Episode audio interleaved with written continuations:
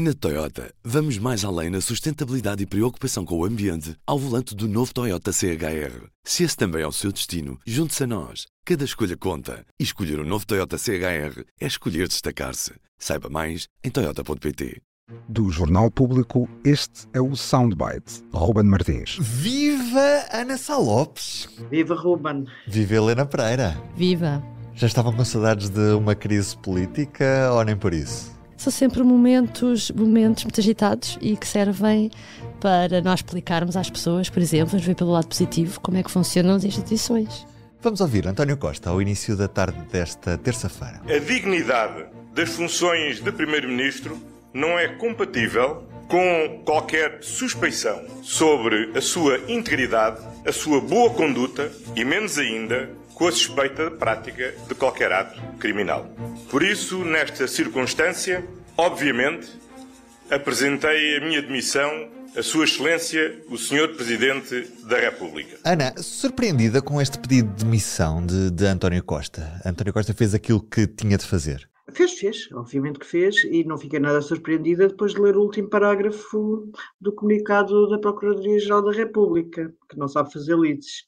Uh, ou seja, uma vez não sabe fazer leads, porque põe no último parágrafo uh, o verdadeiro caso, que é a investigação sobre o Primeiro-Ministro, podia levar à queda do governo. Uh, independentemente de, de, não ser obrigatório que a Procuradoria-Geral da República saiba fazer leads, e, mas de facto, ao, antes, nos primeiros momentos da crise, não havia certeza, mas a partir do momento em que sai aquele comunicado, acho que ficou claro que era impossível que António Costa se mantivesse no cargo. Aliás, tudo o que ele disse, há uma grande diferença entre o primeiro-ministro, ele disse eu também, e entre os outros membros do governo que ele tentou segurar em situações de arguído e outras. Há uma diferença muito grande. Aliás, António Costa esteve muitíssimo bem neste seu discurso de, de, de, de admissão, totalmente inesperada, tanto para ele como para nós, penso eu. Não havia alternativa. Não, era impossível outra alternativa. Aliás, eu espanto-me é como é que há, há, há, certos momentos em que está tudo, sob stress.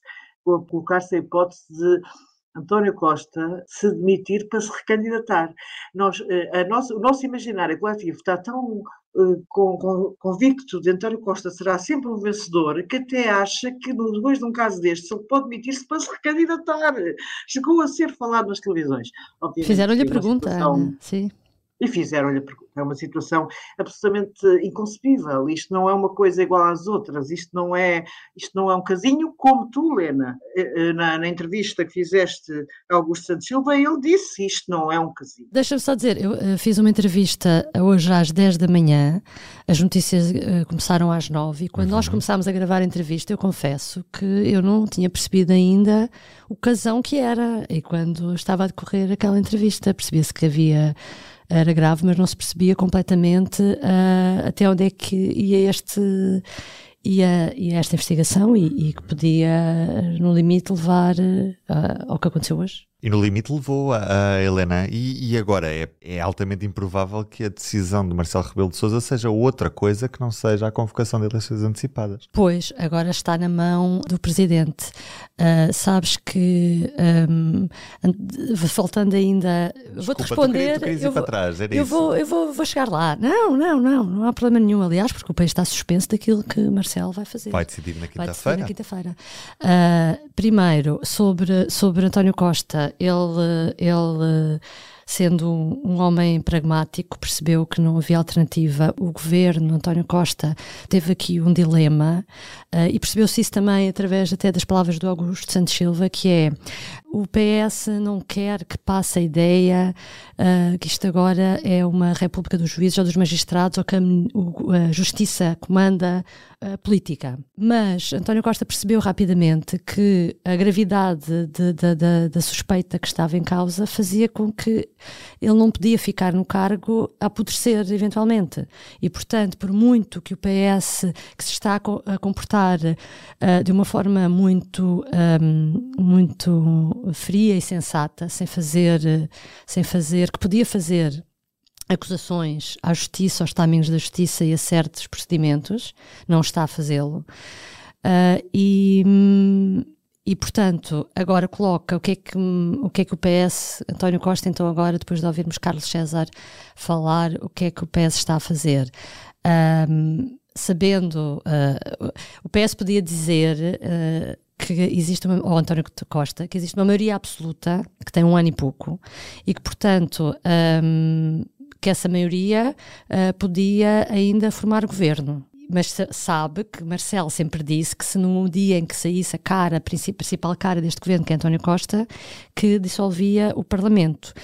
E como o PS então está-se a preparar para as eleições antecipadas que aí vêm, que parecem inevitáveis, um, se houver eleições, o PS está a deixar bem claro que essas eleições existem porque desde o início que as regras do jogo ditadas por Marcelo fariam com que houvesse essas eleições. Mas isto é muito curioso porque vai-se ver que na campanha eleitoral ainda vão usar, o PS ainda vai dizer que tinha toda a estabilidade do mundo e, entretanto, também este, esta suspeita que existe em torno de António Costa, que é uma coisa bizarra, que pelo aquilo que a gente percebe é uma escuta de uma pessoa a falar o nome de António Costa.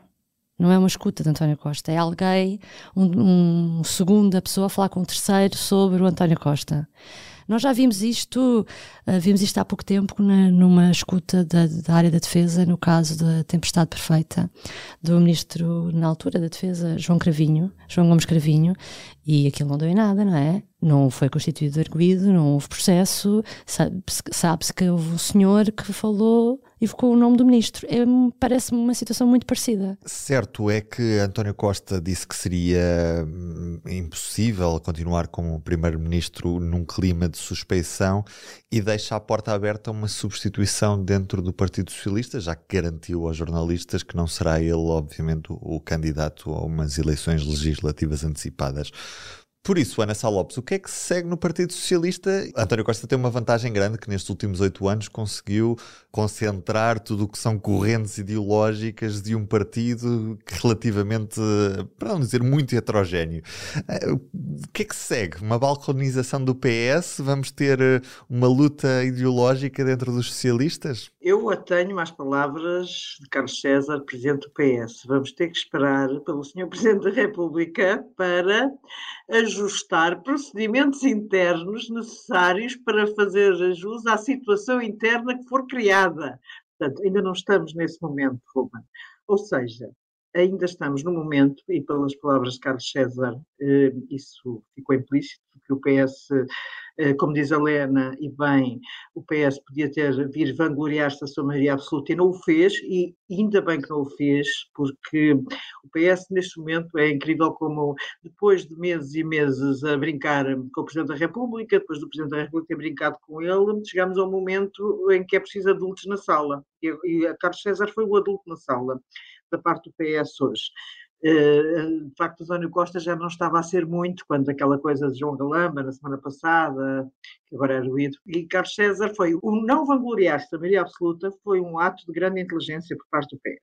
E pôr nas mãos do Presidente da República a decisão sobre isto. Agora, o PS não exclui, e isso ficou claríssimo das palavras de Carlos César, que possa ser outro elemento do PS a vir a ser Primeiro-Ministro, ou seja, o PS Claro que vai ter que haver, não é necessariamente o próximo secretário-geral, porque eu suponho que isto também tem, apesar de, de António Costa dizer que fica em funções até ao fim, isto é, não é muito sustentável, demora muito tempo. Oh, Ana, então deixa-me picar-te. Tu vês alguma figura consensual no PS para suceder a António Costa? É que não vejo. Eu acho que pode haver eh, figuras consensuais dentro, de, dentro dos senadores. Não estou a falar para secretário-geral, eu estou a falar secretário-geral, já lá vamos. Uh, se é preciso ser já ou se é depois, mas dentro dos senadores, eu penso que para se o Presidente não quiser fazer eleições antecipadas com o argumento de que o PSD não está preparado, não há uma alternativa, que não quererá deixar como seu legado o Chega com 20% dos votos, isto também vai ser muito importante para Marcelo Rebelo Sousa, para avaliar tudo isto.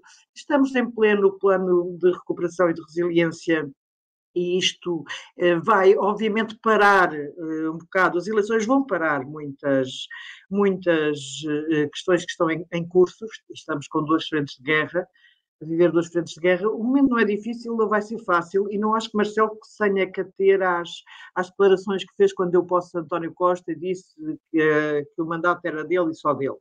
Acho que a cada momento eh, eh, só os burros não mudam de opinião quando tem mesmo que ser, não é? Eh, isso não se pede ao Presidente da República que tenha que ser absolutamente coerente, pede-se ao Presidente da República que tome a decisão correta para este momento pessoas que possam ser. O próprio Carlos César seria, obviamente, consensual dentro do PS, eventualmente Augusto Santos Silva também poderia ser consensual dentro do PS, eh, para fazerem um, até o PS eleger um novo secretário-geral. E isso, obviamente, toda a gente sabe que o futuro secretário-geral deverá ser eh, Pedro Nuno Santos, que tem o apoio do partido. Eu não acho que o PS vá balcanizar. Acho que o Pedro Nuno Santos vai esmagar, posso estar uh, enganada e tudo isto é sujeito a, a, a, mudanças, não é? Mas tudo indica que o Pedro Nuno Santos já tem, neste momento o aparelho na mão, que não sei quem é que irá defrontá-lo, mas hoje num artigo do Expresso, Ascenso Simões, o antigo deputado, que foi diretor de campanha de António Costa, fazia um apelo a Francisco Assis para se candidatar a secretário-geral. Penso que isso não vai acontecer. Aliás, numa entrevista também ao Expresso, este sábado, Francisco Assis punha esse cenário fora de causa. Eh, não sei quem se vai candidatar contra Pedro Nuno Santos, mas isso não me parece. Acho que vai haver um debate ideológico interessante, mas mais do que o debate, o debate ideológico, não me parece que o PS vai eleger Pedro Nuno Santos tanto pelo debate ideológico, mas mais porque vai considerar provavelmente que tem qualidades de, enfim, de, de empatia e de, e de, outras qualidades políticas para poder ser o, o, o próximo líder. Eu não estou tão confiante como a Ana. Vamos à tua Pedro opinião, Nuno Santos vai ter um passeio até à liderança do PS. A tua aposta é então não, uma disputa mais uh, atribulada? Que... Mais não, parece-me que poderá surgir alguém do mais próximo, um Delfim, por assim dizer, de Costa. Uh, estamos a falar de Fernando Medina ou de outra pessoa? Fernando Medina, fala-se de Adão e Silva, Mariana Vera da Silva, algumas possibilidades. Não, não, também não é tradição Eu deixar acho que alguém vago... vai aparecer. É, não é? Não pode oh, também... Oh, Helena, alguém vai aparecer. Mas não vai ser muito... que alguém vai aparecer. Eu acho que vai ser muito difícil, eh, parece-me que será uma luta difícil. Uh, ou seja, parece-me que é como um bocado quando António José Seguro se candidatou a seguir uh, Sócrates. Uh, o papel de, de, Francisco Assis foi muito difícil, porque António José Seguro já tinha trabalhado todo já o aparelho já daqueles marcha, anos sim, todos, sim. que na realidade foi o que o Pedro Nuno Santos fez estes últimos anos. Eh, portanto, Mas não sei se eu... as feridas a escala de Costa tem em relação a Pedro Nuno nestes últimos a tempos. A ala de Costa é toda a gente. A ala de Costa é toda a gente. toda a gente está com António Costa. E depois, a ala de Costa, estamos a falar de algumas pessoas que não têm assim tanta influência no partido. O Pedro Adão Silva nem é militante. Sim, sim. Embora sim. tenha imenso talento e imensas capacidades para ser um candidato contra Pedro Nuno Santos, eu acho. A verdade é que ele não é militante do uhum. PS. Portanto, está fora de causa. Vamos ver Fernando Medina. Eu não sei, eu acho que Fernando Medina. Uh, Fernando Medina também Fernando... pende ainda sobre ele uma, uma suspeita que está a ser investigada na Câmara de Lisboa. Sim. Volta e meia vem notícias também dessas. Acho que Fernando Medina esperaria para um futuro em que Pedro Santos possa cair já estamos agora, eu sei, a falar para lá de baixo? Isso é o mas não me parece que não me parece que Fernandina avançasse já numa, numa situação destas. Uhum. Helena, tirando o Partido Socialista, que obviamente nesta altura está muito atento àquilo que, que, que o Presidente da República vai decidir na quinta-feira também para decidir o seu próprio futuro e quem é que avança, como é que avança, uh, como, é que, como, é vai, como é que vai acontecer todo, todo este processo daqui para a frente. O que vemos é que na oposição, muito provavelmente, quem mais tem a beneficiar desta antecipação de eleições é o Partido de Extrema-Direita Chega, porque Luís Montenegro ainda não se conseguiu afirmar, está com muitas dificuldades em passar a mensagem, um, não há uma alternativa clara. Isto poderá ser um problema naquilo que seja o resultado de, de, uma antecipação eleitoral? Olha, ainda na entrevista de hoje também do Augusto Santos Silva, falava, ele falava sobre o risco das próximas eleições europeias e dizia que o risco de a extrema-direita crescer em toda a Europa existe, é grande, e não era só da extrema-direita crescer, é da direita, do PPE, que está disponível a fazer alianças à, à sua extrema-direita também sair reforçado. E, portanto, sim, uh, é, mas lá está, é um risco uh, geral. Agora tivemos uma boa notícia da Polónia, mas existe esse risco. Agora, todos os partidos, todos os partidos uh, estão à espera que haja eleições antecipadas. Eu diria que as, quais são as opções que há. Marcelo Rebelo de Sousa pode adiar a convocação das eleições da solução do governo para deixar aprovar o orçamento de Estado, deixá-lo existir durante meio ano e marcar as eleições para junho, no dia 9 de junho, dia em que é as eleições europeias.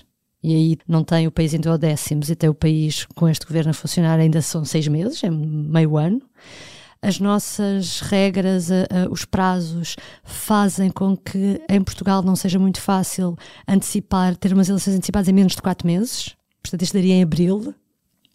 Não sei se temos eleições em abril, depois teríamos outras em junho. Se tiver uh, de ser. Pois, podia ser.